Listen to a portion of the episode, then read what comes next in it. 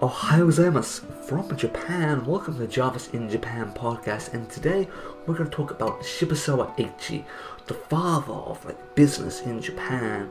In the turn of the Meiji period, he basically made over five hundred companies in Japan, what is still around today, like Sapporo Beer, Mitsubishi Bank, loads others. One of the real sort of drivers of like capitalism in Japan, what made Japan in that sort of Meiji area extremely successful business-wise, and well, maybe lead to Japan where it is today. But before we talk about that side of Shibusawa Eiichi, I want to today talk about, well, his upbringing a little bit, because there's an interesting story about this. Because Shibusawa Eiichi is, well, he got influenced by the West a lot. He went to Paris to join in the Paris Grand Fair, saw all the wonders of Europe, but originally he was a sort of a radicalist, a very anti-foreigner radicalist, and actually planned to burn down Yokohama. So today we're going to talk about that in Shin Japan. I'll Tanishimi.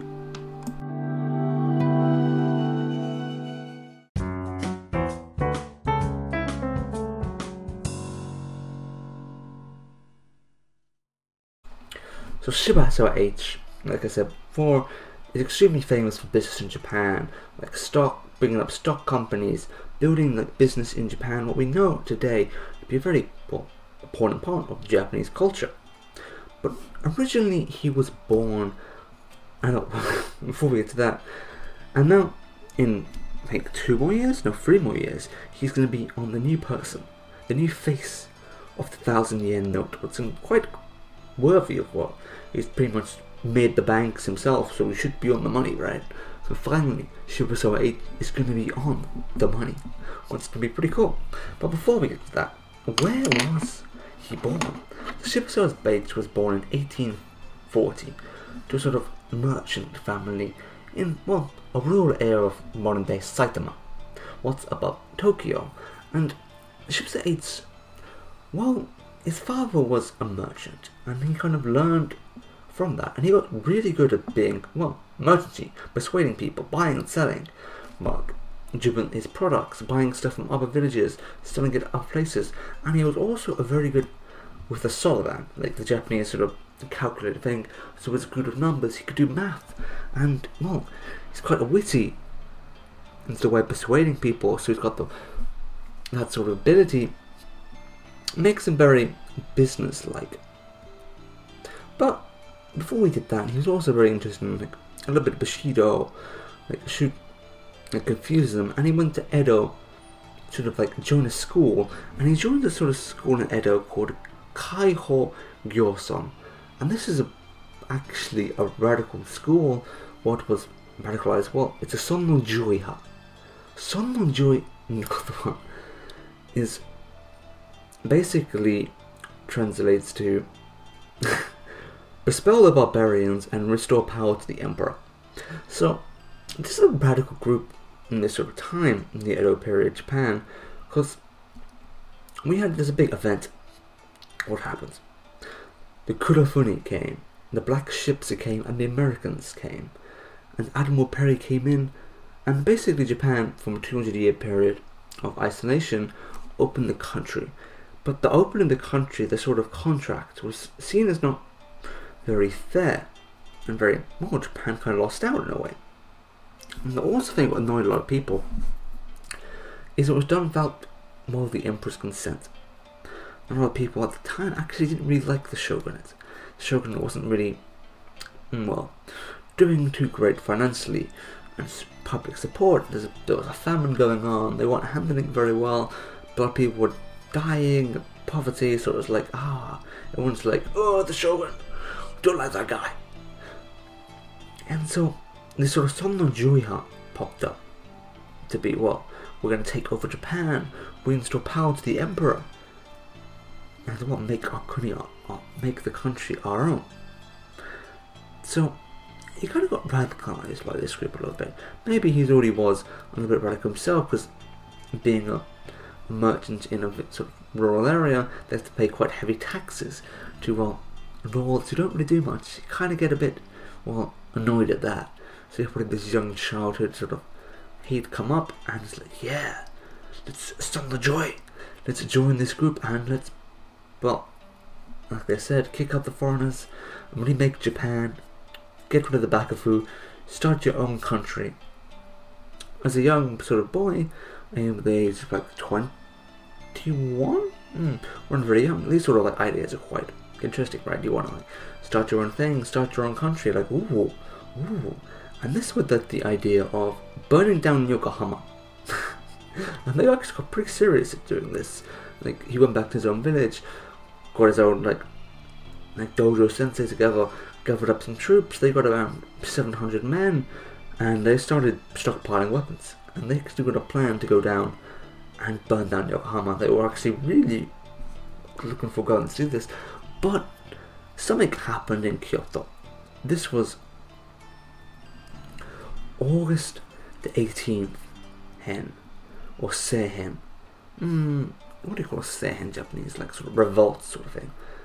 And this was Choshu hen. So Choshu hen is in modern day Tokushima ken. Mm, Tokushima ken kana. It's like modern day Tokushima ken was the end, the end bit of Japan, like close to Kyushu. And they were very sort of pro-emperor, anti-shogun. They wanted the Sonnō Jōi to happen, but at this sort of hen, they kind of lost power. They kind of tried to take over the emperor with little force, but there was a big standoff. And this we had Katsumori Katamori come in, and they kind of stood off together, and they kind of backed down. And because of this, they lost power in Kyoto. And instead of his power in Kyoto, the person who gained power was the shogunate.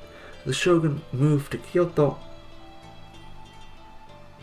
and with the force of Kyoto getting stronger, even if Shibusawa did burn down, well, Yokohama didn't really have much meaning because they couldn't win over the shogun because he was now in the hands. They couldn't win over the emperor because he was now in the hands of the shogun. So it's ah, not too great situation. But they were still going through this. But it was actually one of his. His sensei's younger brother came in and just basically begged them not to do this, like, you're just gonna throw your lives away. And they were like, okay, we're not gonna walk back down. But they didn't say back down, we'll just postpone it to the right time. But luckily that right time never came, and Yokohama was saved. So what happened after this? So after this he moved to Kyoto. So Shibusawa is gonna find out more support for Sonnō Jōi in Kyoto, but he didn't really find support for this. Instead, he found, well, an interesting fellow. He kind of came up to this meeting, Hiraoka Enshirō. So, Hiraoka Enshirō was actually a sort of part of the Togawa family. And he was actually a Kashin, so one of the samurai who served the Togawa family. And Enshirō kind of gave him a proposition that, why don't you just come and join? join us and help us with the bakufu, like change change the country from within. And this sort of idea, first off they're like, oh, we could be a spy, we could like, take it down from the inside maybe, but really it was Shibusawa Eiichi wanted to change the country. He wanted to have an effect, like use his abilities to actually make the country a better country. And if, well, burning down stuff and killing people didn't work, working from within seemed as the better idea. But he put forward two propositions to do this. One, he gets to speak his mind, because he was very witty in a way, he was good with a merchant, so he kind of wanted to speak his mind. And he also wanted to speak his mind to, well, the boss. And the boss sort of Hiraoka Enshirō was Yoshinobu. If you know what Yoshinobu is, he's the shogun that came next. So Shibusawa Eiichi became a Kashin of Yoshinobu, and then a few years later Yoshinobu became the shogun. So, so it's quite interesting that Shibusawa Eiichi originally wanted to like take down the shogun, burn down Yokohama, take over, like so, kick out all the foreigners, burn stuff. But then he ended up actually being part of the shogunate. What's quite interesting, and then led to a very very interesting story of him going to Paris. And then him going to Paris, well, that is where he pretty much became the Shibusawa Eiichi we know today, getting all the ideas about Western culture and how to implement them in Japan, what, what made Japan prosperous in the Meiji period.